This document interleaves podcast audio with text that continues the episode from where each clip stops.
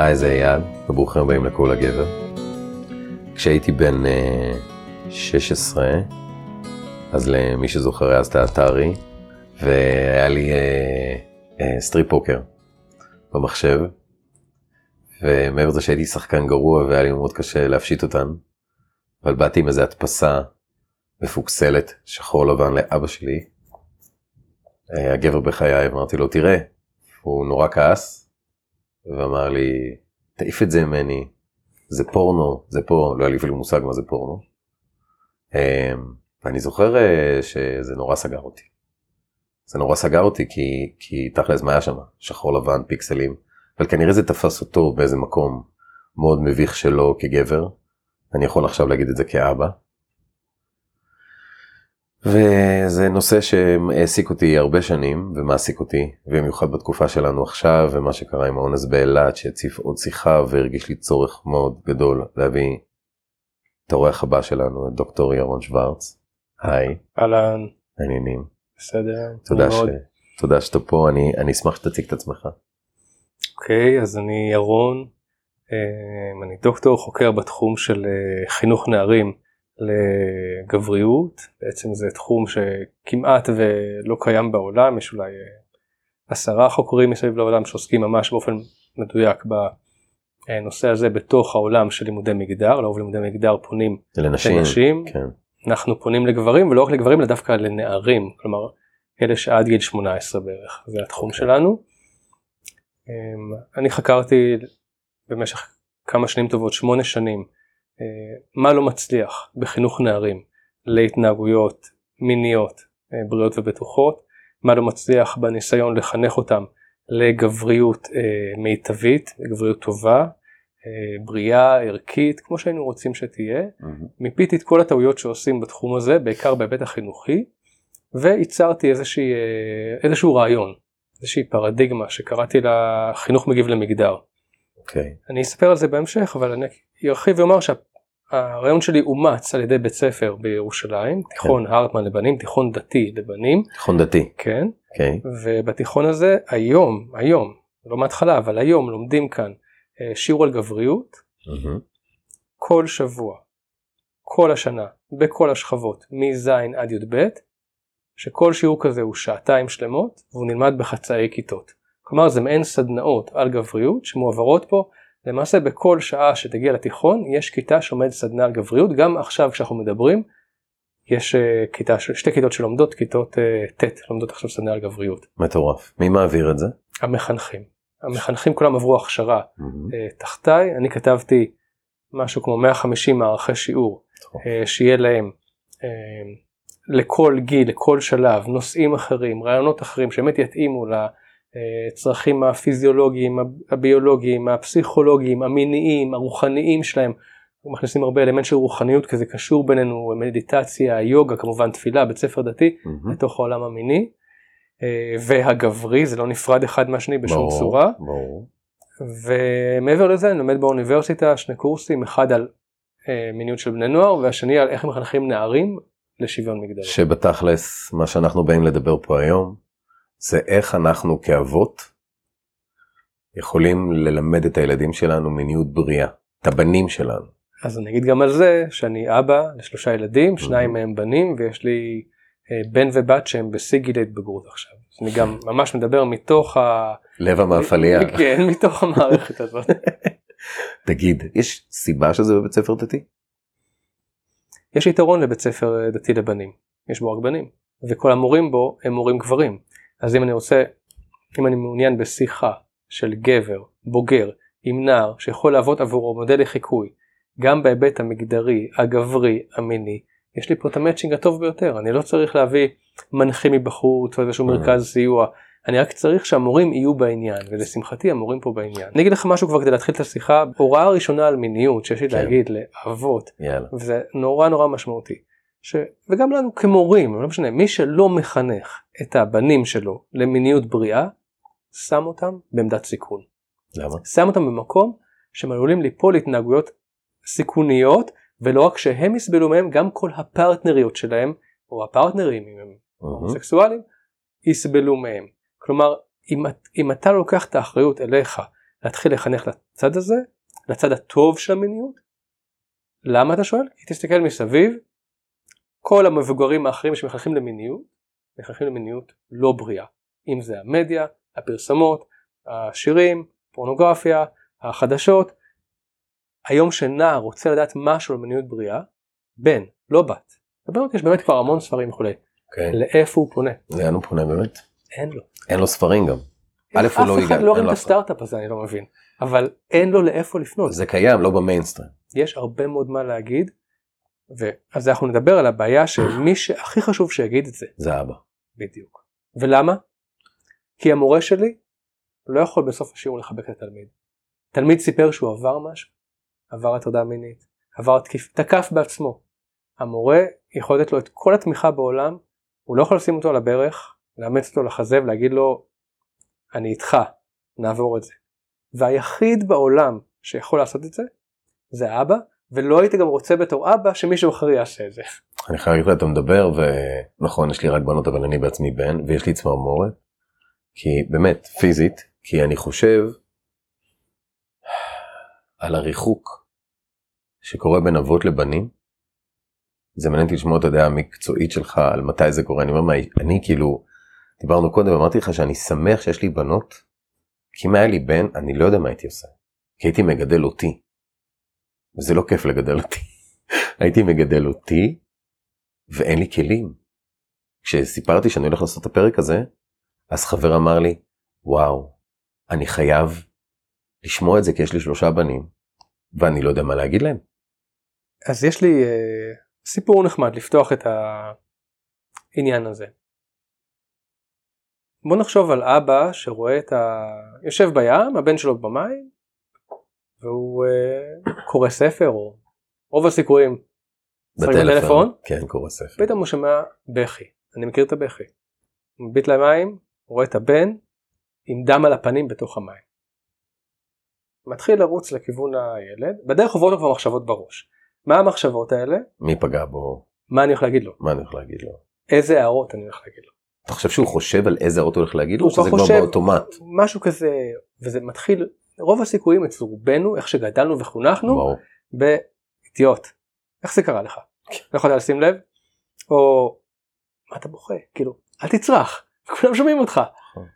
או בוא נירגע. עד שאבא יושב ועושה משהו עם עצמו אתה חייב להפריע, כן? עכשיו, וגם יכול להיות מאוד שיט, דפוק אני, כאילו, איך לא הסתכלתי מה הוא עושה. כן, האשמה עצמית. אם אתה אבא שעבר תהליך, כשתגיע אליו, מה תעשה? תחבק אותו. בדיוק. תשים את כל, אתה יודע שהכפתורים האלה עולים, אבל תחבק אותו.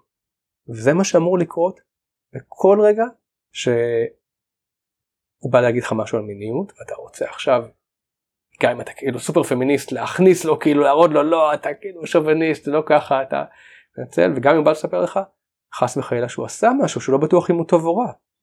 בשני המקרים האלה צריך קודם כל לח... לחבק אותו נגיד שבמקרה הזה עם הילד במצב הטוב ביותר אבא באמת חיבק אותו הצמיד אותו לחזה לא אמר לו כלום כשהם הלכו הביתה הילד נתן לו יד ואז הוא הבין אני מהמם. בוטח בך ואבא מהמם. מה הוא עשה החזיק את היד. ומה הוא שידר לו שהוא סומך עליו. וגם ש...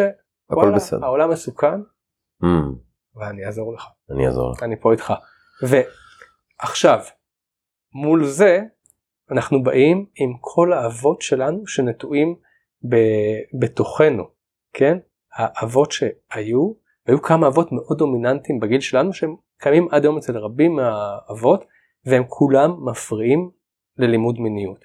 למה הם מפריעים? כי כשהילד מפחד ממני, כשיש לי יחסי כוח מולו, כשהוא יודע שאני עלול לשפוט אותו, לזלזל בו, לרדת עליו, והוא וואלכ מה לעשות. היום דרך החינוך של רובנו היא הערות. אנחנו מעירים כל היום הערות, הערות, הערות, הערות. למרות שאצלנו בחינוך הדתי אומרים רק חיזוקים חיוביים. אם זה הערה אל תגיד. ועדיין. אבל כמה זה קשה. בטח. ואז יש לנו בבית, בראש את האבא הזה אחד שהוא היה מלך הבית. כולם פחדו ממנו. כשהוא בא הביתה זה היה כאילו אבא בא הביתה הולכים על בעונות לא מפריעים לו לישון לא זה כן זה אבא שאי אפשר אה, לדבר איתו. אה, הוא, הוא גם היה מעניש כי אבא. יבוא הביתה טפל בך. יפה מה אומר המשפט שהיום כשאבא יבוא כן. תחכי אני כן. אראה לאבא. וזה לא דברים של פעם, זה דברים שקורים גם היום כל הזמן. עכשיו יש אבא ביקורתי, אוקיי, אבא שכן בבית, אבל הוא, כל היום ביקורת, כל דבר לא נראה לו וזה, וכולנו לוקים בזה ברגעים כן, מסוימים. לכולנו אין- יש את זה, זה לא איזה, זה, זה גם ימים, ימים שחורים כאלה שאתה כאילו תופס את עצמך, רוחץ כלים, ותוך כדי מוריד לכולם פקודות, ולמה אתה ככה, ולא ראית פח, ולמה עשית את זה. ו... זה... יש אבא פסיבי, שזה נורא. אבא נורא. ש... יש אבות שיכורים, טלוויזיה, עישונים, חברים שלהם, רגע, אני סליחה שאני חולק עליך רגע. זה לא אבא פסיבי בעיניי, אוקיי, זה לא אבא פסיבי, ה- ה- זה זה אפילו לא פאסיב אגרסיב, זה מישהו שהנוכחות שלו, היא נראה שהוא לא עושה כלום, אבל זה כל כך משפיע, האבא שיושב, אה, אתה יודע, לא מתעניין בך, הוא לא פסיבי, אולי פסיבי במעשים שלו, אבל אם אתה בא ואתה רוצה, אתה לא, תראה, אתה לא תראה לו שום דבר מבית ספר, אתה לא תשתף אותו בשום דבר, הוא מאוד, האי נוכחות שלו מאוד נוכחת בחיים שלך. או, אתה מגיע למקום מצוין. כן. אמ, אני רק רוצה להגיד על עוד אבא אחד שאנחנו מכירים אותו עד היום בהרבה מקומות. האבא שלא נמצא. אבא יוצא בבוקר, חוזר בלילה. כן, הוא עובד. ומה שאתה אמרת עכשיו הוא קשור באמת לאקלים שאבא מייצר בבית. והאבא הוא האקלים של הבית. בדיוק. אין מה לעשות, המצב רוח שלו זה המצב רוח של הבית. אבא שמח, הבית שמח. אבא עצבני, הבית במתח. ואני יודע עם כל הנושא של שוויון מגדרי היום, עדיין אנחנו נמצאים, הלוואי שזה ישתנה, אבל היום זה המצב, זה מדהים, כי אבא יכול בשתי דקות לגמור את התפקיד שלו. הוא מזריע, אתה יודע, וזהו. וזה אבא. אימא זה משהו שמתהווה כל הזמן. כדי להפוך לאבא שהוא אקטיבי בהוראת המיניות, הוא צריך באיזושהי מידה להפוך לא לאימא, אבל לעשות אבהות מאוד מאוד אקטיבית, שיש בה את כל האלמנטים של אה, דאגה, אכפתיות, תקשורת, קרבה, תשומת לב. בלי הדברים האלה, מי יבוא לדבר איתך? המורים שלי חייבים ליצור את זה. עכשיו זה מה שהם עושים בחודש הראשון. מה הם המורים, עושים? המורים בתיכון, הם הם? יוצרים את הקרבה הזאת עם התלמידים החדשים שלהם. הם עושים איתם גיבושים אישיים, הם מראים להם שהם יכולים לדבר על רגשות, הם עושים איתם מסעות בחוץ ברגל והם מפסלים בטבע דברים שקשורים לגבריות נגיד. הם נותנים להם דברים שקשורים לאומנות לעשות, הם חותמים איתם על חוזה סודיות. ברור. מה. מה, מה אתם רוצים, מה הגבולות, מה יקרה למישהו שמספר משהו שקורה בתוך האם השדה? זה יעבור להורים שלו? האם זה... רגע, זה פנימייה? לא. זה בית ספר שהולכים כל יום הביתה. לגמרי. זה אומר שכאילו, אה, מה שהילד מקבל בבית ספר, הוא צריך תמיכה גם בבית לדבר הזה. נכון, ההורים איתנו. ההורים היום. ההורים ההורים איתנו וההורים גם עוברים סדנאות על ידינו. עדיין ההורים אומרים לנו שהילדים לא מדברים איתם או לא רוצים לדבר איתם, בעיקר האימהות. ובגלל זה אנחנו אה, פונים יותר ויותר לאבות, אבל אנחנו גם יודעים שאצלנו למשל הרבה מאוד אבות הם סופר קרייריסטים. ומצאנו גם פתרונות, גם אב קרייריסטי, אם הוא דואג שיהיה לו את השעות חיבור עם הילדים, לא בבית. בבית אם זה תוך משהו שעושים ביחד, נגינה, בישול וכאלה בסדר, החוצה, אאוטדור, אבל פעילויות לא שהוא מביא את כל החבר'ה שלו ולוקח את הילד שיהיה גם, אלא באמת ליצור סיטואציות שבהם אין ברירה לדבר, שיש אינטימיות. ועכשיו, וצריך לדאוג לזה, אנחנו כבר קצת נכנסים לטיפים, שזה יקרה כל הזמן. זה לא יכול להיות השיחה, אין יותר השיחה. אני חקרתי אה, תוכנית שהעבירו בה 12 מפגשים לכל כיתה, והיא לא עבדה, כי זה לא מספיק. השיחה סבבה, אבל פעם בשבוע, כל שבוע, מבחינתי בזמן קבוע. מיניות, אמרתי לך קודם, זה דבר שקורה לאורך כל החיים. זה מהלך חיים. אני מתחיל להיות מיני ביום שאני נולד, ואני צריך את השיח המיני הזה, בתכלס, מגיל אפס, יכול להיות שגם עד גיל 30. רגע, רגע.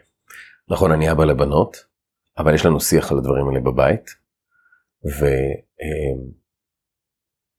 ואני לא יודע, כאילו אתה אומר, כי אני שומע את השיח, צריך לדבר, צריך לדבר, אבל איך זה קורה? כי אני מדבר עם הבנות שלי, רוב הפעמים מדברות עם, עם, עם אשתי, אוקיי? אה, על הדברים האלה, אבל גם, אתה יודע, לפני כמה זמן הבת שלי נגיד שלחה לי הודעה, פשוט לא הייתי בבית, אמר לי, אבא, אה, הגדולה, שהיא עוד רגע בת 18, אמר לי, אבא, אה, אה, אני, אני עצובה, ואני רוצה שתבוא הביתה, תבוא תיקח אותי לגלידה, אני רוצה לדבר. שזה די מדהים כי זה גם היא אבל זה, זה התקשורת שיצרנו בבית עכשיו אבל זה בא ממנה. אני חוויתי ואולי זה גם מה שאתה אומר על אנשים שהילדים נסגרים שהרבה פעמים שהילד הוא בעצמו מבולבל הוא בעצמו לא יודע. וכשאני בא ושואל אותו ואנחנו רואים את זה עם הקטנה אני אומר לה אבל למה היא אומרת לי אני לא יודעת בסדר אבל המילה הזאת למה הרי מאוד שיפוטית. וכשאתה בא ושואל אז לפעמים הילד כי הוא, הוא בעצמו לא מסתדר עם עצמו. פעם ראשונה עומד לו פעם ראשונה יש לו קרי לילה אה, הוא ראה פורנו לא יעזור כולם רואים פורנו והוא לא יכול לבוא לאבא שלו להגיד לו אבא תגיד. גם לך יש כזה זין? זה תראה את הזה שלי אתה יודע זה עכשיו הוא יכול לעשות את זה כשהוא קטן אני לא יודע אני שואל. אמ, קודם כל וגם ככה אנחנו עובדים בבית הספר צריך להגיד עם תרופה למכה. הפעילות שלך היא פעילות מניעתית מה שנקרא ראשונית כן. לא שניונית ושלישונית באמת אחרי שקורים דברים קשה. אבל אם אני אדבר עם הבן שלי בגיל 7 על זה שהבולבול שלו יום אחד יוציא זרע הוא כבר יודע שהוא יכול לדבר איתי בהמשך. וגם אין לו את הסטיגמות עדיין ואת ברור, הפחדים. זה גיל מדהים, זה גיל שאפשר. לדבר על הכל, על נכון. הכל, ושתינוק יוצא מפוט, ושכדי לעשות אותו. פי נכנס לפוט ומוציא שם את הזרע, זה דברים, לדבר על רבייה בגיל 6-7 זה מעולה, זה מדהים וזה מכין את הקרקע. שוב זה יכול נורא לתסכל אנשים שכבר יש להם מישהו בן 15 והוא מקשיב לנו, אבל בכל גיל אפשר להתחיל לא במשהו, משנה. כי בגיל 15 אתה יכול לספר על יחסים זוגיים, על העתיד, על למה אנשים מתגרשים, אתה תמיד צריך אבל להכין את השלב הבא, הבא בתור ולא לדבר על האחורה, ואז אתה בעצם כבר פתחת את המקום, ובגלל זה אם ל... גם לילדים בני 6 יש זקפות, והבן אומר לך כואב לי הבולבול למה זה קורה לי? ואתה מסביר לו שזה חלק מהתפקוד שלו, אז זה עובר טוב, אבל אם אתה מתעלם. באותו רגע מחליט להיות עיוור, מה שנקרא, לגבריות שלו, אומר לו, עוד שנייה זה עובר, כן? אז פספסת הזדמנות מדהימה, ואם הוא ניגש אליך, אתה צריך להתחיל לרקוד ולשמוח, כי הוא רואה בך כתובת. נכון אתה אבא עכשיו, שלו. לך אותו דבר על פורנוגרפיה. אנחנו בבית למשל אמרנו לילדים, בגיל מאוד צעיר, כשהם הולכים לחברים, כשהם ללכת לחברים לבד. אם במקרה רואים שם תמונה, רגע מה זה גיל צעיר? שמונה, אוקיי.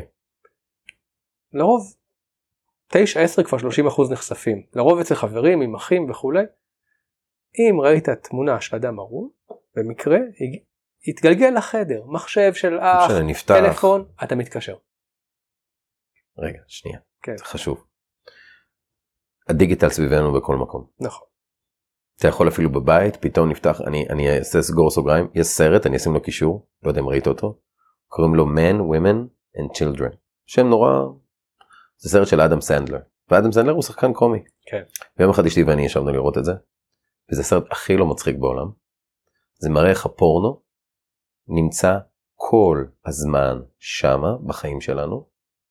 כל הזמן הדיגיטל והפורנו ואתה הולך לאיבוד כאילו אשתי יצאה מהסרט בדיכאון אימים אני פשוט יודע שזה אמת. כי אה, ולמה אני שואל את זה?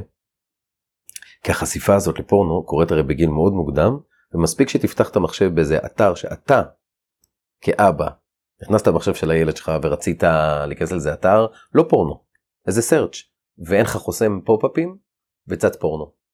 והילד לוקח לו זמן מהרגע שהוא ראה את זה עד שהוא קורא לך. שוב, זה נורא תלוי אם אתה מכין את הילדים. למשל, באתרים של צפייה חינם, כן, יש בדיוק. פורנוגרפיות. בדיוק. אם אתה מכין אותם, ילדים יכולים לבחור לא להשתמש באתרים האלה. וגם אתה בתור אבא, למשל אני, את התקופה שלקחתי החלטה, כל סרט שאתם רוצים, אני אקנה. בדיוק. כמה הם כבר, כמה כבר רוצים. לאט לאט גם צמחו חברות שסיפקו את זה באופן אה, נכון. ב- במנויים וכולי. ועושים search אבל- בגוגל עושים לעשות search אה, safe. וזה, ו... אבל אתה עדיין. מתייחס לפורנוגרפיה כרגע נראה לי ממש ברמה שבאמת רואים אקטים פורנוגרפיים. שאתה רואה סדרת טלוויזיה, מהמם. לפעמים אתה רואה ב-15 שניות אנשים עוברים מנשיקה ליחסי מין. זה, נכון, אני- אני זה, מסכים זה, איתך. זה לא בעייתי, שאתה רואה ב-20 דקות, מישהו, הבן שלי, רואה ב-20 דקות, או, היה לי פה שיחות על זה הרבה מאוד עם תלמידים, 20 דקות, הוא רואה אותה, הוא מחליט מה להגיד לה, ברור. הוא ניגש אליה, גם הכל עובד. הוא מתחיל איתה, הוא מצליח, כן. הם הולכים אליו הביתה, הם מקיימים יחסי מין, היא נהנית, ברור. הוא נהנה.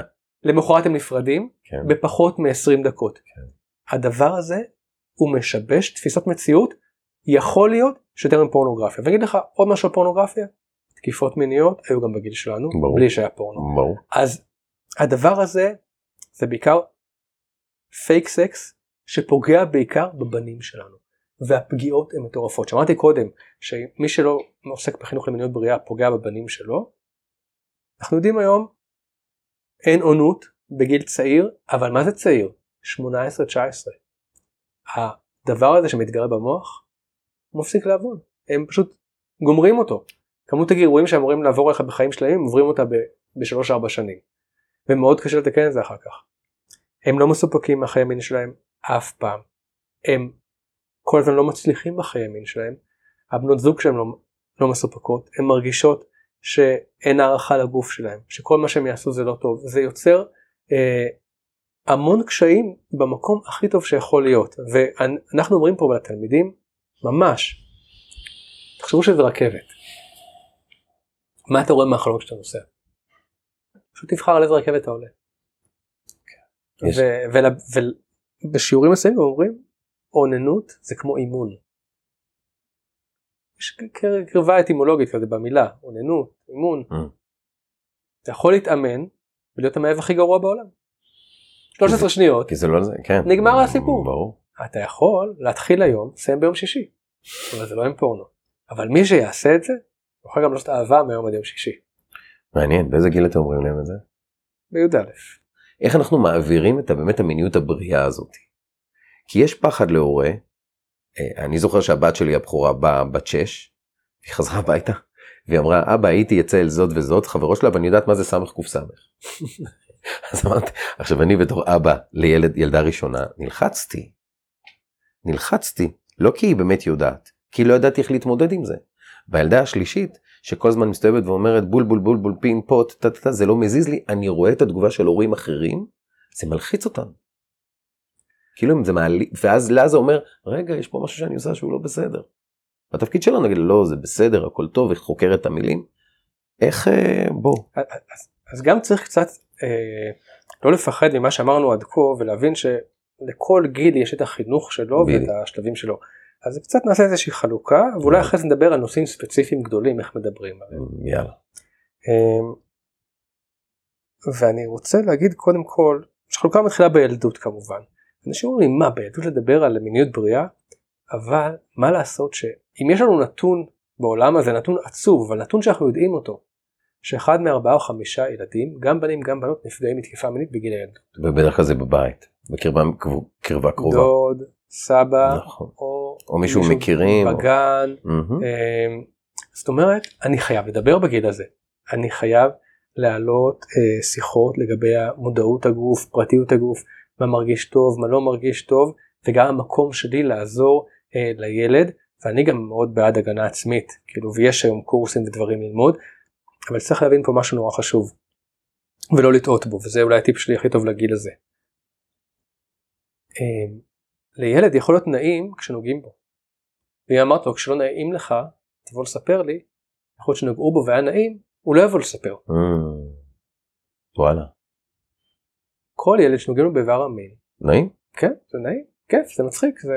מרגש. אוקיי. אז אה, צריך להסביר שבעצם אף אחד לא יכול לגעת באיבר המין שלך. זהו. חוץ מהרופא ואני ואימא, אף אחד, גם לא אח, אף אחד לא נוגע בו, וגם לא, תשמע, היה לי קטע ש... אצל חברים בא בן של אה, חברים והוריד את המכנסיים אמרת צלמו לי את הטוסיק בן כמה הוא היה? בן שבע צלמו לי את הטוסיק. כן. מה פתאום וזה מאיפה זה בא ואז הוא סיפר שאח של חבר שהיה אצלם לפני כמה ימים הציע לו לצלם את הטוסיק והם צילמו וזה היה נורא מצחיק.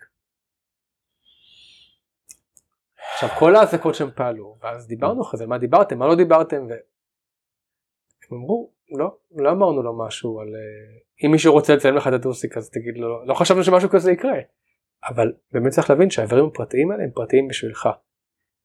והיום יש על זה הרבה מחלוקות עם הורים שאומרים מה אצלנו מתקלחים ביחד עד גיל 12 וזה ההורים מתקלחים עם הילדים וכולי. ההמלצה שלנו של מחנכי המיניות ומה שאני קורא ומכיר היום בעולם זה כבר לא עושים את זה. כאילו משאירים את האיברים הפרטיים לפרטיות של תראה. הילד. אני יכול להגיד לך, סליחה שקוטע אותך, אולי כי יש לי בנות. אה, הקטנה, שהיא בת שש, אה, בוא נחשוב רגע, כן. היא, היא הפעם האחרונה, היא אמרה לי, אבא, אתה יכול לעשות איתי אמבטיה, מקלחת? אני יודע שבגלל שאני הגבר היחיד בבית, אני לא מסתובב ערום בבית, וכל אחת מהן בשלבים מסוימים ביקשה ממני, אבא תשים חולצה, אבא, ת... בסדר, אז אני. אתה יודע, כמו שפעם האבא שלנו היה מסתובב עם תחתונים וזה וזה וזה, אבא, בבקשה, שים אה, זה. אה, כשזה בא ממנה, אבא תעשה איתי אמבטיה, אז אני עושה. אבל אני לא, אבל אולי כי ההתייחסות שלנו למיניות בבית היא מאוד חופשית ובריאה, אני לא מתק... אני מבין מה אתה אומר, אבל אולי מה שאתה אומר אבל עד שתיים זה קצת מוגזם, לא? זה לא הרגיל, אנשים בדרך כלל לא מתקלחים עם הילדים שלהם. הגיעו אליי הרבה מאוד דברים. בסדר, אבל תמיד לא, מגיעים דברים. לא, לא אנחנו יודעים מה קורה בבתים. אני אומר, אני מגן על, עלינו, עליהם, על ההורים שכן עושים את זה, אני אומר להם, יש הרבה דברים מעוותים בתחום. אז איך עושים את זה? בלי פחד. בלי להפחיד, כי מה שאני אני חושב שאנחנו לא רוצים שהילדים שלנו הרי יסתובבו בפחד, מי הולך לפגוע בי, כן. אלא בביטחון בעולם, ועדיין לדעת שהם יכולים ויש להם על מה להישען. נכון? אז תראה, בגיל הזה החוסן שלהם והחוזק שלהם מורכב משני ממדים. אחד, הידיעה של כמה הם יכולים להיעזר בך ולדעת שאתה תומך ונמצא שם, והשני זה עצם זה שהם מתנסים בחוויות שבהם הם מועצמים. ובאמת במקום הזה אמרתי קודם, כל חוג של אה, הגנה עצמית, אה, כל חוג של אה, פעילות גופנית שהוא נותן לך הרגשה של empowerment שאתה מועצם הוא, הוא משמעותי ויכול מאוד לעזור ויש דברים כאלה. יכול להיות אפילו קפוארה לא? כן אבל לא חוג ירידות לא חוג של מאמן שצועק עליהם מה אתה עושה ואיך אתה בועט ודברים כאלה לגמרי לא. ואגב אני אומר גם לבת שלי אומרת לי טוב עכשיו הפחדת אותי. אמרתי לה לא את טועה אני לא התכוונתי להפחיד אותך את צריכה להיות מודאגת. את צריכה להיות ערנית אבל לא מפוחדת. לא אמרתי לך לא להסתובב ברחוב לא אמרתי לך לא לנסוע לאילת. אמרתי לך תהיי ערנית. ואחד אני גם לא סיפרתי יש לי שותפות פה עם אה, מרכז להגנה עצמית בירושלים עמותת אל הלב ופיתחנו תוכניות להגנה עצמית מעצימה לבנים ולבנות בכל הגילאים. ויש אה, את הזכות שלך ללכת ברחוב ושאף אחד לא יפגע בך. אבל גם יש לך אפשרות להעצים אותה ולחזק את עצמך. ונכון יש לנו למקום הזה הרבה אה, שיח עם העולם המגדרי הפמיניסטי וכולי אבל עדיין מה לעשות שהאנשים הרעים הפוגעים הם לא מעורבים באף שיח. הם מחפשים אדם שנראה להם חלש. הבת שלך לא צריכה להיות מודאגת היא ככה היא ככה היא לצערנו כן. בנות מודאגות כל הזמן גם אם לא תגיד לה. Mm-hmm. הבנות שלי לא שונות מבנות של אף אחד ואם הבת שלי הולכת ברחוב בת 14 ומדברת עם בטלפון עם החברות שלה כדי לא להרגיש שיפגעו בה. זה משהו שלא אתה ולא אני חווינו בחיים שלנו. ועם הבת הגדולה שלי הולכת בגיל 15 שהיא הייתה ברחוב נוסעת על אופניים ומישהו צופר לה. היא מסתובבת אומרת לו מה אז אומר לה אני רוצה להיות למה אתה צופר לי והוא אומר לה אני רוצה את הצופר שלך. אז למזלי יש לי ילדה חזקה שאמרה לו בואנה fuck you אני בת 15 תעוף מפה.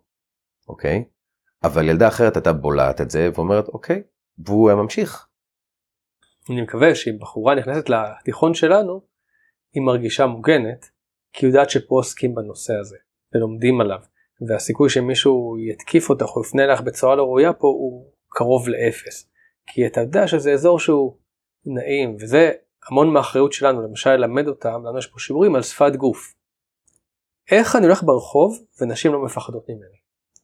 איך אני הולך ברחוב ואני לא משדר שאני פה עכשיו הכי גבר הכי כלי והם תמיד שואלים אבל מה אני צריך לשדר שאני חלשלוש? Mm. לא. איך אני משדר שאני אדם עם עוצמה ונועם. ויש לזה היום תורות שלמות שאפשר ללמוד. יש, וזה אולי גם מתקשר למה שאמרתי קודם. שפת הגוף שלך יש המון המון משמעות ואפשר ללמוד את זה וזה דבר שאתה יכול ללמד את הילדים שלך כי זה לא מחולק זה לא יאומן כמה זה מפורט למה אתה עושה עם העיניים מה אתה עושה עם, עם הידיים עם החזה שלך מה אתה מחזיק ביד לכל הדברים יש המון משמעות למי שרואה אותך ובא מולך אמ, ו, ואפשר ללמוד את זה וזה דבר שאפשר ללמד. עכשיו אנחנו נתקענו רק בגיל הילדות כן יש עוד כך הרבה שלבים ללמד. בוא נתקדם. ו... אז בוא נמשיך טיפה.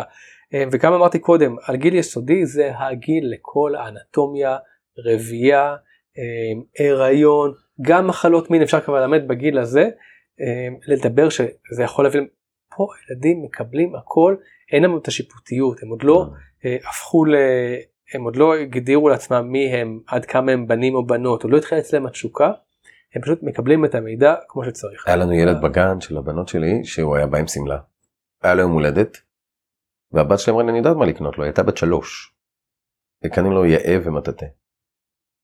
והכל היה סבבה. זה גם מאוד חשוב כי אני אני אני דווקא אני מקשיב למה שאתה אומר ואני באמת הגיל הזה שאין בו שום דבר עדיין אבל יש בו המון כי הם סופגים הכל. עכשיו כאן זה גם קשור אצלי למה שאתה אמרת על הבית. אם אני כאבא לא אתרגש מדברים כאלה גם. ולא אבוא עם הציפיות שלי של מה הבן שלי הומו מה זה הדבר הזה. אנחנו קוראים לזה השוטר המגדרי. אוקיי בדיוק. וכל ילד יודע מה המשטרה אומרת. ואבא הוא השוטר הראשי. והוא יודע שאבא יכול מאוד להילחץ אפילו אם אני משחק עם סיר מיניאטורי. יש אבות שבמקום הזה כבר פוקע להם הווריד, כן? ונשמע, אני לא יודע מי זה הילד הזה ומי ההורים שלו, אבל נשמע שבמקום הזה כנראה שהאבא הוא לא שוטר מגדרי. לא. ו... וזה טוב, אין מה לעשות. כלומר, גם את יכולת, כל אחד יש לו את הגבולות שלו. תוך מה הוא מתנהל. זה בסדר. כן. כל עוד אתה לא עושה את הבן שלך לא בסדר, שזה הקושי שלנו הכי גדול, כי הבן שלנו הוא ההמשך שלנו. כן. ואז מה, זה ההמשך שלי? ככה הוא, גם אם אתה לא אומר לעצמך את זה בראש, אני מתאר לעצמי שאתה... אבל היום אם אתה יודע שאם זה שאתה שוטר מגדרי יגרום לזה שבגיל 15 אה, הוא לא ידבר איתך, אני חייב להגיד על זה משהו עכשיו נורא נורא משמעותי. תגיד. כי, אה, ילד מחפש דמות אב. וככל שהוא מתבגר הוא מחפש Mhm. יותר. ובגיל שבו נראה לנו שהוא לא צריך אותנו, הוא הכי צריך אותה. ואיך אנחנו רואים את זה? כי, הוא... כי ללכת עם החבר'ה זה לחפש דמות אב, כי יש שם מישהו שמוביל והוא מעריץ אותו. ולהצטרף לכנופיה זה לחפש דמות אב כי יש שם מישהו כאילו שהוא מאוד uh, דומיננטי. ולהתחיל ללכת אפילו לשמוע הרצאות של איזה רב מחזיר בתשובה, אז יש שם דמות אב. ו, um, ובכלל היום, שזה נתון שממש קשה לי לה, להגיד אותו, אבל זה מה שמראים מחקרים פסיכולוגיים של היום, שהשפעה שלילית של קבוצת השווים תלויה באופי היחסים עם האבא או עם האמא, של הבנות. עם האם. מה הכוונה קבוצת השווים? קבוצת, קבוצת השווים, החברים שלך, החבר'ה שלך, אוקיי. כן? תמיד באיזושהי מידה קצת יגררו אותך לדברים הרעים, להשתוללויות, את לשטויות. זה. כן, יהיו מספיק. עכשיו, אם יש לי קשר טוב עם אבא שלי, ואני רואה אותו כמודל לחיקוי, אז לא משנה מה הם יעשו, אני אחשוב מה אבא שלי היה עושה במקום הזה. לא מה אבא שלי היה מפחיד אותי, לא מפחד, לא, מה אלא כמקור השראה. כן. כן. וגם אם יש לו חברים טובים שהם גם מודלים לחיקוי שאגב זה המלצה מעולה. יש לכם חברים טובים שהם עושים דברים שאתה לא יודע לעשות הם עושים אותם טוב. לי יש חבר שהוא בונה חץ וקשת לבד. כן? אז אני אוהב להביא את הבן שלי שם שיבנה איתו ביחד חץ וקשת שהם יברו במטווח שהוא בנה. זה חוויה שאני לא יכול להעניק לו אבל זו חוויה טובה ומעצימה עבור. אוקיי? כן. אז, אז הוא גם יכול לחשוב מה החבר שלי היה עושה ברגע כזה. יש לו מודלים חיוביים לחיקוי. אז הוא לא, הוא לא ילך אחרי החבר'ה, אולי אפילו יגיד להם תעצרו, או תעזבו את הבת הזאת, אל תעשו איתה ככה וככה, או בואו נלך לעשות משהו אחר. אבל אם אין לו את כל המודלים האלה, כל מה שיש לו זה משהו רע בסרטים על הבנים המגניבים המופרעים, והחבר'ה שלו. ואז אם יש לך יחסים גרועים עם אבא, אתה תלך אחרי האבות האחרים במרכאות. כן? כן. והילד כמה לדמות אב, וכל מי שגידל ילד כבר לגיל מתבגר, הוא יודע שגם בגיל 25 צריך דמות אב, ואם אתה לא היית שם רלוונטי מההתחלה ואתה הפחדת וירדת וזה, אתה לא תוכל לקחת את המקום הזה. ואפשר לעשות תיקון, אבל צריך להתחיל להילחם על זה מהיום. אי אפשר אה, לחכות עוד יום אחד עם התיקון הזה. וגם אותו דבר עם בנות.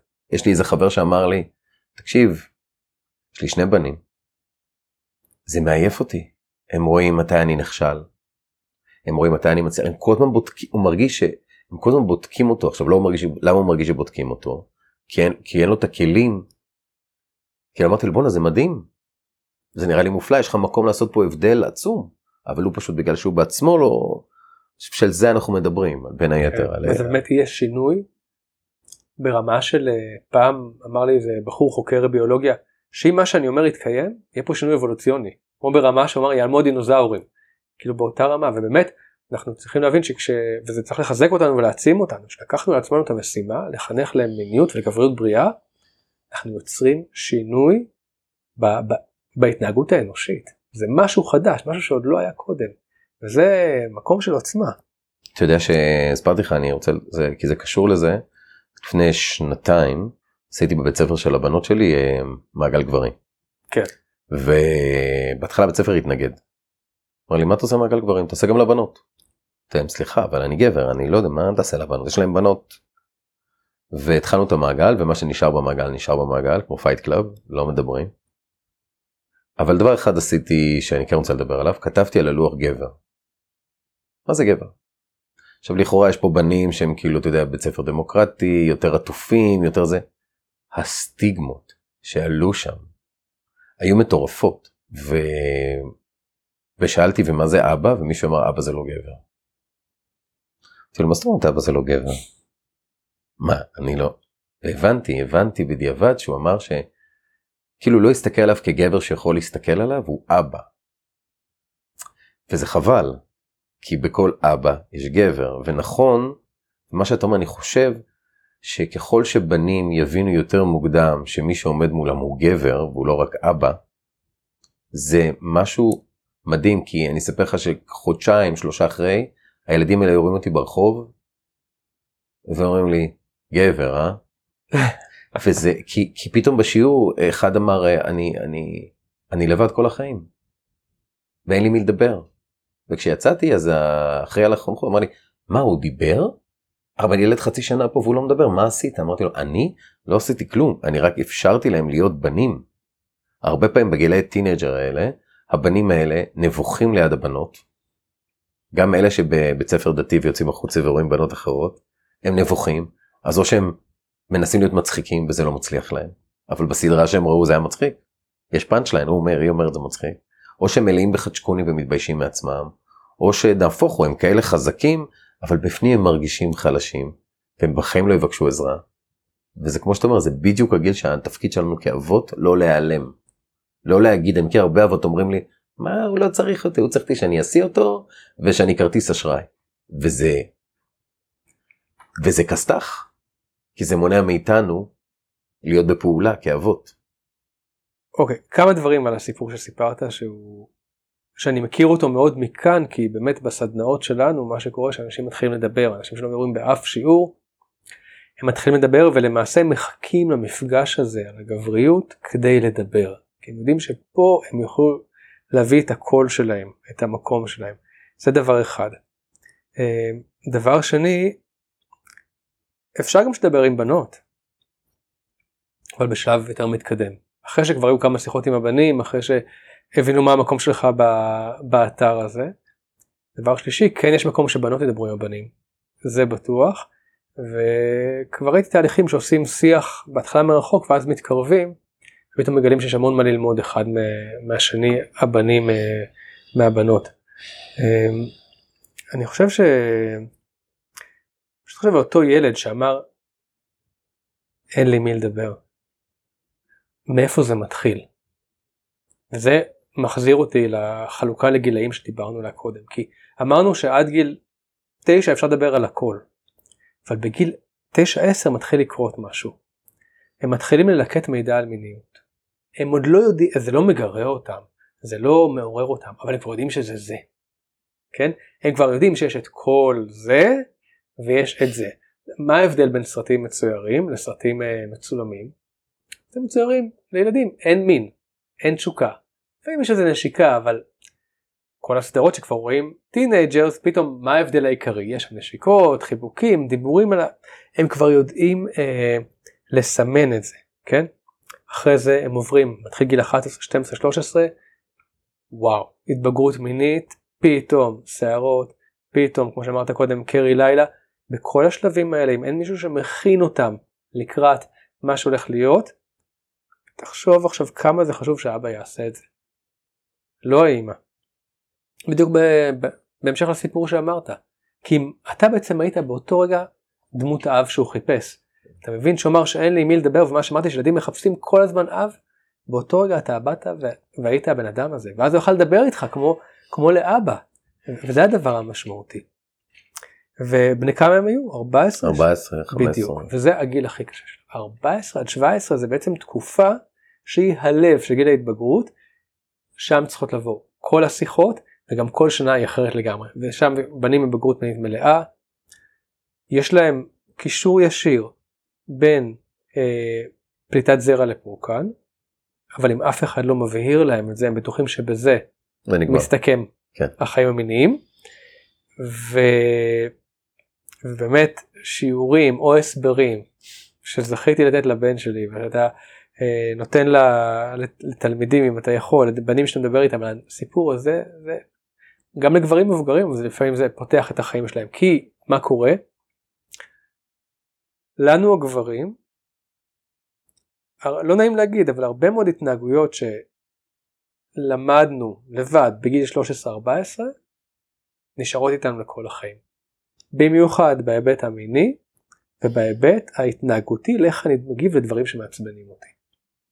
כלומר גם צורת האלימות שלנו וזה קשור לסגירות רגשית, להפסקת הביטוי הרגשי, ל... לקחת בכוח. לקישור בין גבריות לאגרסיביות. Mm-hmm. אתה רואה אנשים בני 30 שמתנהגים כמו בני 13, לא בהכל, הם פשוט מדהימים. כן, מעולים בעבודה, בזה, כן. אבל יש להם, אני קורא לזה החור המגדרי. יש להם מקום שאף אחד לא חינך אותם בו, בהתנהגות המינית, הרגשית שלהם. לא, הם חונכו, פשוט לא ישיר, הם לא ראו טלוויזיה, כן, הם חונכו, זה, חונכו על ידי המדיה. כן. וזה כאילו המקום ה... הכי קריטי שלנו, כי מה, ש... אם מה שיהיה שם יישאר וייתקע, שוב אני אומר, הם ייפגעו והבנות זוג שלהם ייפגעו, או הבני זוג. הכי... אגב, החינוך המיני הזה לבנים שהם אה, הומוסקסואלים הוא עוד יותר משמעותי, כי הם קבוצת סיכון מלכתחילה. והם פוגשים בנים אחרים גם. בדיוק, הם פוגשים המון המון אבות מודלים לחיקוי, ועד היום אנחנו יודעים ש... לא מעט, אה, טוב אני לא רוצה להיכנס למספרים וזה, אבל יש מספיק חבר'ה צעירים שההתנסות המינית הראשונה שלהם הייתה עם אדם בוגר. שם זה גם אסור לפי החוק באופן אה, מובהק. כן. ו... כי הוא דמות האב, לא בבית בטוח, לא קיבלו אותו. בדיוק, ולא בטוח שזה חוויה, אה, שזה חוויה טובה. נושא שבטח מאוד מטריד הרבה אבות שמקשיבים לנו עכשיו, כבר עכשיו, זה שאני מדבר על על דברים שהם לא בהישג יד. Mm. כלומר, לא התחנכתי ככה, אז אין לי את זה בדם. אוקיי. Okay. אין לי את הידע. לא למדתי את זה. הייתי בקורס למדחים למיניות בריאה. אנחנו מדברים ו... על האבא. כן. אוקיי. Okay. אנחנו פה עם האבא. אני okay. גם אוקיי. אתן משהו על האמא. יש לי משהו... לא, לא, לא, סתם, אני לשנייה התבלבלתי. על האמון שהבן אומר אבל אני מבין אותך עכשיו שזה האבא אומר אין לי את הידע הזה. כן את הידע. נכון. ועוד הוא אומר אה, אין לי את הזמן. כן? ברור. ואין לי עצבים.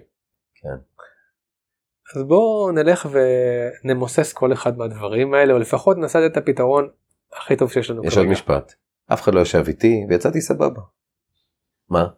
תראה יש לי אישה יש לי ילדים מה אני חושב שהבן שלי אף אחד לא אבא שלי לא ישב איתי. אז אם מישהו אומר את זה הייתי מבקש ממנו אם דיברנו קודם על מיניות כמהלך חיים להיות אמיתי עם עצמו ולכתוב לעצמו את הביוגרפיה המינית שלו. ההיסטוריה שלי. מה עשיתי ועימי ואיך זה היה. ואם בסוף הוא יגיד לי עדיין אני סבבה הכל סבבה אני יכול להגיד לו מזלך. אבל לא בטוח שזה יהיה המזל של הבן שלך. Mm-hmm. ומי רוצה להמר פה על המזל בדברים האלה? אין לי כוח זה מצב שבו צריך לבדוק טוב טוב מה יחסי הכוח בבית. Okay? אוקיי? מה המקום שלך מול הילדים, אה, כמה אתה פיזית יותר גדול מהם, mm. כמה הקול שלך יותר חזק מהקול שלהם, כמה הם תלויים בכסף שלך, מה העמדה שלך, בתור המפרנס, ואם בכל הדברים האלה סימנת וי וי וי וי צריך לדעת שיש לך עמדת כוח אדירה עליהם, כן?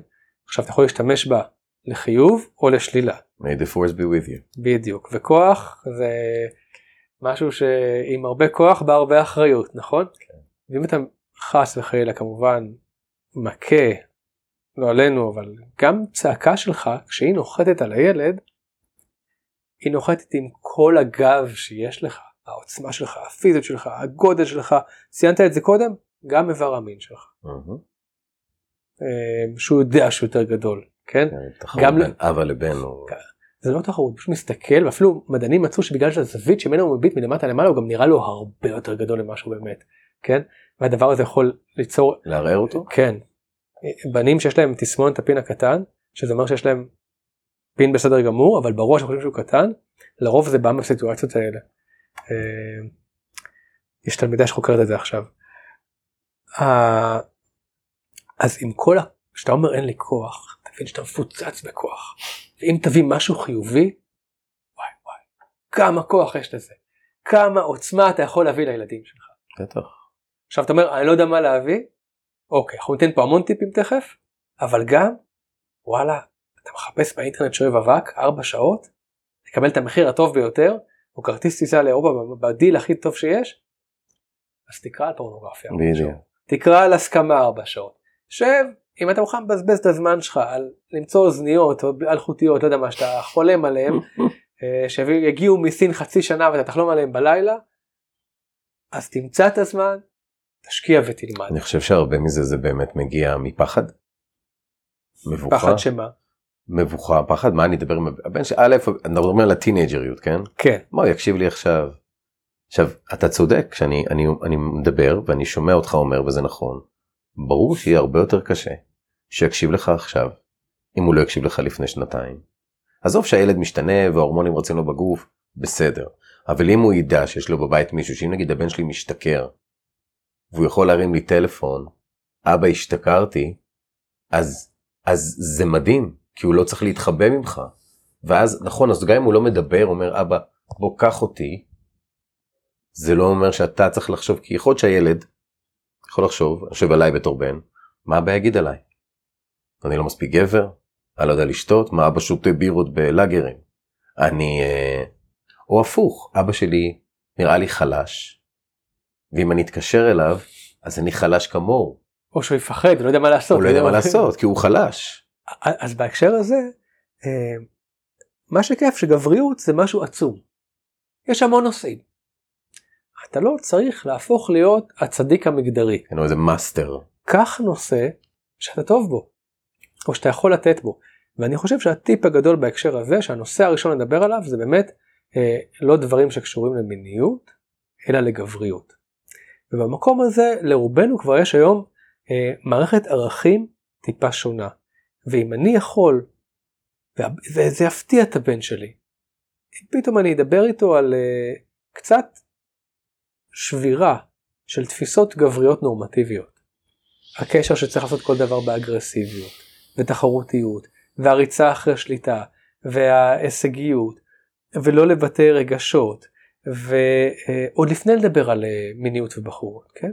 כל דבר כזה שאני אוכל אה, לתת לו הרגשה שיש גם פרס חיובי על להיות גבר אחר, זה, זה יחזק אותו. זה, זה, וזה נושא מעולה להתחיל את השיחה, אני בטוח שכל ילד יופתע שפתאום אבא יתחיל לדבר איתו משהו על גברים. זהו, אז עולה לי בראש איזה טיפ. כן. למרות שאני אבא לבנות. בבקשה. כשאתה נוסע עם הילד שלך באוטו, אני לא יודע, אני חושב שאולי אתה אפילו יכול להגיד לו, תשמע, אה, שי, חשבתי על זה, אני רוצה לשאול אותך שאלה. מה זה בעיניך גבר? אוקיי, אז זה יכול לסגור. בחינוך אה, בנים לגבריות ומיניות. כן, יכול להיות שנדבר שטויות כי אני לא, בנים, אבל... אנחנו פשוט אומרים, לא, זה- זה טעות נפוצה. מה? להיות רדיקלי. זה רדיקלי כן, לשאול שאלה כזאת? עכשיו, מה לא רדיקלי? כן, זה להתחיל בך. זה לספר משהו עליך. אבל אז אולי זה יביך אותו שאתה אבא לא. פתאום מדבר על עצמו, לא? אתה מספר על קונפליקט. משהו תן שקרה, לי דוגמה. אה, הכי טוב זה משהו שקרה עם איזה חבר שהוא מכיר גם, Mm, כן? שהיה לי איתו איזשהו סיפור. סיפרתי לך פעם, זוכרת אה, אה, רונית, שנשואה היום לעמוס, החבר שלנו? סתם, סיפרתי לך פעם שגם אני יצאתי איתה לפני כן? ומה, אז איך היא נשואה לעמוס? mm. זהו, נראה לי שדווקא עניין אותך לשמוע מה קרה שם. הנה. אה, יצרת מכנה משותף, יצרת אתה, עניין, אתה מספר משהו אישי על עצמך, אתה כן. חושף משהו מהחיים שלך, ואתה מספר על קונפליקט ואיך פתרת אותו. עכשיו זה קונפליקט שנפתר בצורה טובה, זה, זה מדהים. או אתה יכול להגיד, אה, או אתה יכול לספר שוואלה, אתה זוכר את החבר שלי זה וזה וזה. בדיוק, זוכר את מיכה? הוא לא בקשר איתי. בדיוק.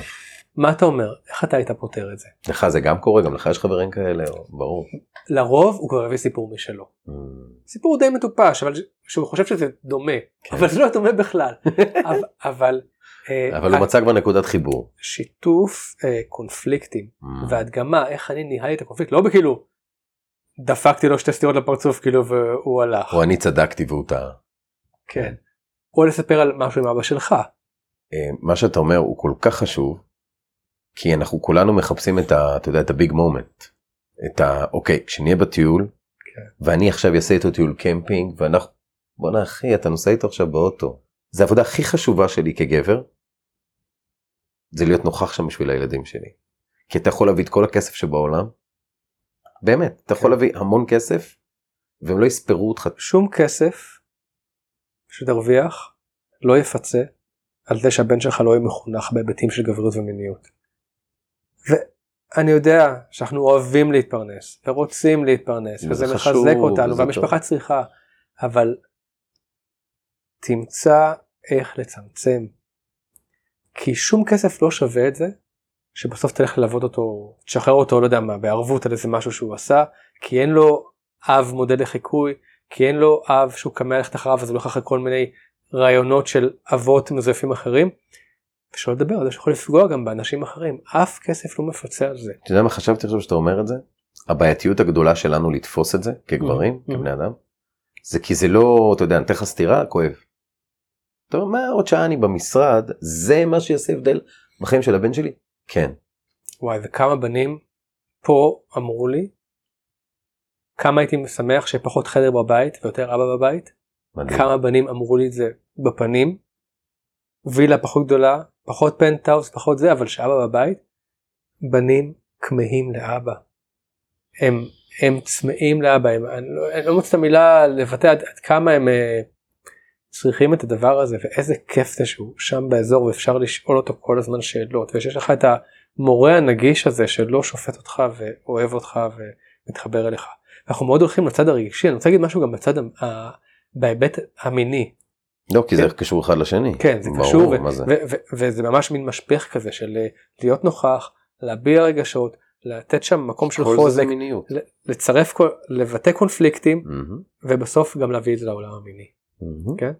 אמ, ש, שבאמת במקום הזה כשאתה מתחיל להיות נוכח אתה יכול גם להתחיל לספר לו על דברים שאתה נתקלת בהם על קונפליקטים מיניים שאתה היית בהם אמ, כמו מקרים של אתה יכול לקרוא לזה מין בשכרות אה, מין קבוצתי אה, מישהי שאמרו לך שהיא אה, נותנת ושאפשר ללכת איתה בקלות דברים שאתה כבר יכול להכניס את הנושאים האלה פנימה ואז אתה גם יכול לברר איתו מה האקלים שבו הוא חי. מה בחבר'ה שלו אומרים? מי גבר אצלכם? זה שיש לו חברה הרבה זמן או זה שהיה עם הרבה בנות? כן? מה יותר נתפס נחשב בעיניך? הרבה ילדים בנים ניזונים משמועות ומהחברים שלהם Mm. והם חושבים שכולם שוכבים. כן. וזה לא צריך להיות וכולם כבר שכבו וכולם עזוב כולם התנשקו כבר. אז אני הייתי יותר אומר לחנך אותו מתוך סגנון דיבור, צורת דיבור, צורת התייחסות, שלא זה שאלה מתי זה יקרה, זה בטוח יקרה. אתה עומד להיות אדם שמגיע מיחסי מין, ובגלל זה אתה צריך לדעת את כל הדברים האלה. שמע, היום יש כל מיני הזדמנויות, בנים מקבלים היום כמעט בכל הארץ חיסון אה, נגד סרטן הרחם. הבנים מקבלים, כדי שבגיל מאוד מוקדם, בכיתה ח'. זו הזדמנות אדירה לדיבור על הנושא הזה. למה קיבלת את זה? כי אתה עומד לקיים יחסי מין. הנה יש לך אישור, אתה, אתה תעשה את זה. וואו. רק בוא תגיע לזה הכי מוצלח שיש. זה, זה, זה גם השיחה הזאתי על אוננות ואימון, אלא הראש שלנו, חבובה, אתה תעשה את זה. אין בכלל מה... אל תדאג. ולהמון בנים, וואי איזה השקטה הזאתי. ברור זה מה שאני מדבר עליו. אמר לי שאני אעשה את זה. ברור. איך הוא יודע? אבל הוא יודע, הוא מבוגר, הוא אומר מהניסיון שלו. אתה אומר לו, "אוקיי, כל מי שאתה רואה מסביב, תחשוב, כולכם אתם פה, קראו שלכם עשו את זה, נכון? כן. אין מישהו שלא יעשה את זה, אל תדאג. זה השקטה. עכשיו, כן צריך לשאול, מה אומרים בחברה שלך? מי יותר גבר? על מה? מה יותר נחשב בעיניך? ורציתי להגיד פה משהו על אמהות. אמא, במקום הגבוה של חינוך למיניות, יכולה לדבר על מאמן נגישה. לשאול אותו, מה אתה חושב שכיף לאישה? משהו מהיר, משהו קצר, משהו חזק, משהו, אני אישה, כאילו, אני יכולה להגיד לך, אבל אני חשבתי עוד יותר מזה, בהיבט של תקיפה מינית. תאר שאימא מספרת לבן שלה, שהייתה באוניברסיטה, לילה אחד היא השתכרה, ובנים ניצלו את זה.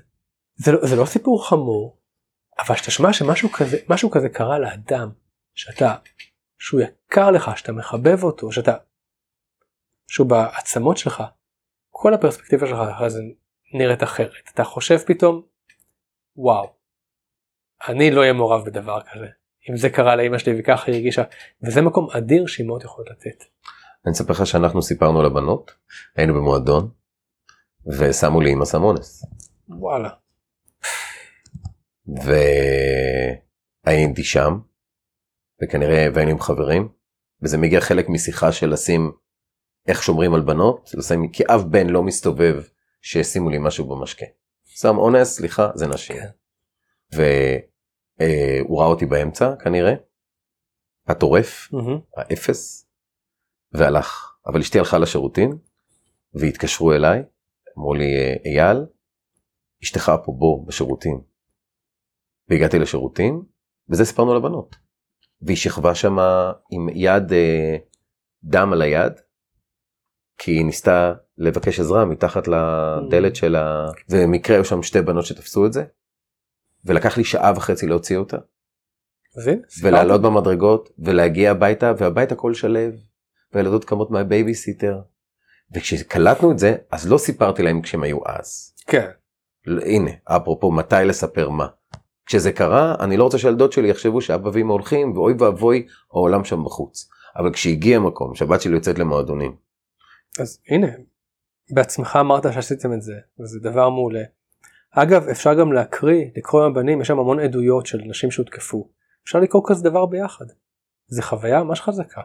בוא נשב נקרא מה קרה לה, בוא נלמד ביחד. לבן, שאבא יעשה את זה איתו, או אימא, או... תראה, אחד הדברים החזקים שצריך להסביר לבנים בהקשר הזה, זה טיפ מעולה, איך זה יכול להיות שאישה מקיימת יחסי מין שהיא לא רוצה. איך זה שאדם הולך נגד הרצונות שלו. א', להסביר שזה יכול לקרות. בגלל זה צריך להיות מאוד מאוד מודע למה שאתה עושה. תכף נדבר על זה, על, אה, על הסכמה, כן? על המשמעות של זה. אבל זה יכול לקרות. ואתה צריך להיות ערני, שכשאתה נמצא עם בחורה, יכול להיות שהיא עושה עכשיו משהו נגד מה שהיא רוצה. ובכלל, מה אתה מעדיף? ללכת עם מישהי שרוצה אותך באמת, או שאומרת לך שהיא רוצה אותך כי היא נכנעה ללחצים שלך. אוקיי, אז כאן אני חושב שמה שאתה מעלה הוא חשוב, כאילו, זה, אני צריך להתחבר לזה בתור, אה, זה מדהים, אתה יודע, בגלל שאין לי בנות, אני יכול להיות, אני מרגיש שאני יכול להיות גם ילד בן 16 עכשיו, ואין לי, כי אני לא, אין לי על מי להסתכל, אני מסתכל עליי, כן. אוקיי? ואני אומר, שאולי כדאי לפתח אצל הילדים את היכולת לשאול שאלות. זאת אומרת, כשהוא בא לבת והוא איתה, באמת לשאול.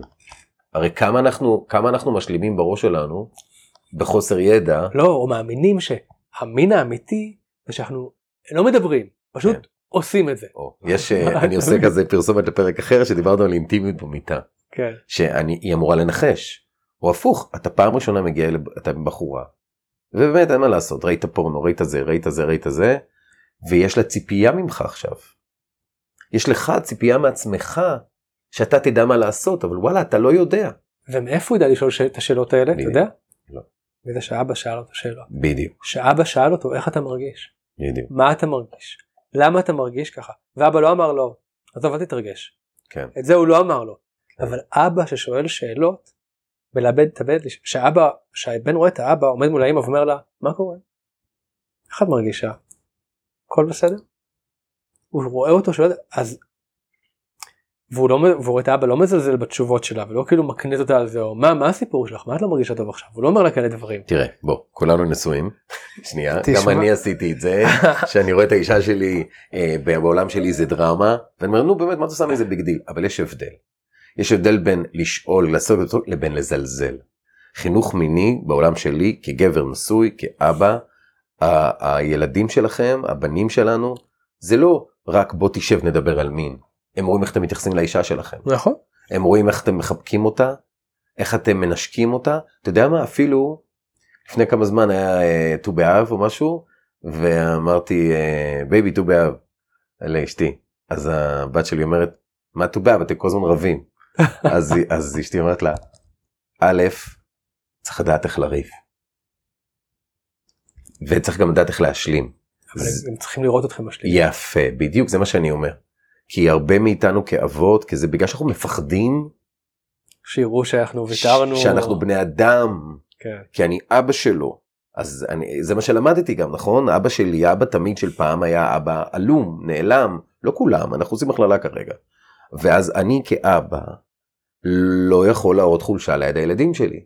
אז מה, אם אמא פגעה בי, אני אראה שהיא פגעה בי? לא, אבל אני אסתובב מתוסכל, ואני עצבני עליה, ואני אמלמל מתחת לשפם, כמו שאומרים, ואני אהיה ככה, וזה משהו שאני חושב שנורא חשוב שאבות יבינו את המיניות שלנו והמיניות של הילדים שלנו היא קשורה, כי הם רואים אותנו. נכון, אני מסכים עם כל מילה, אבל אנחנו זוכרים שהם לא רואים אותנו במיטה. צריך להשלים את הפערים האלה, אבל לגמרי ילד שלא רואה בבית נישוקים ומיניות ותשוקה, חושב שהדברים האלה לא מדברים עליהם בבית, לא עושים אותם. אני אומר הרבה פעמים זה כמו ספרדית. אתה לא יכול להגיד לבן שלך בגיל 15 בוא נדבר בספרדית עכשיו שיחה שלמה. כן? הוא לא יודע אף מילה. הוא גם לא יודע שמותר לדבר בספרדית בבית.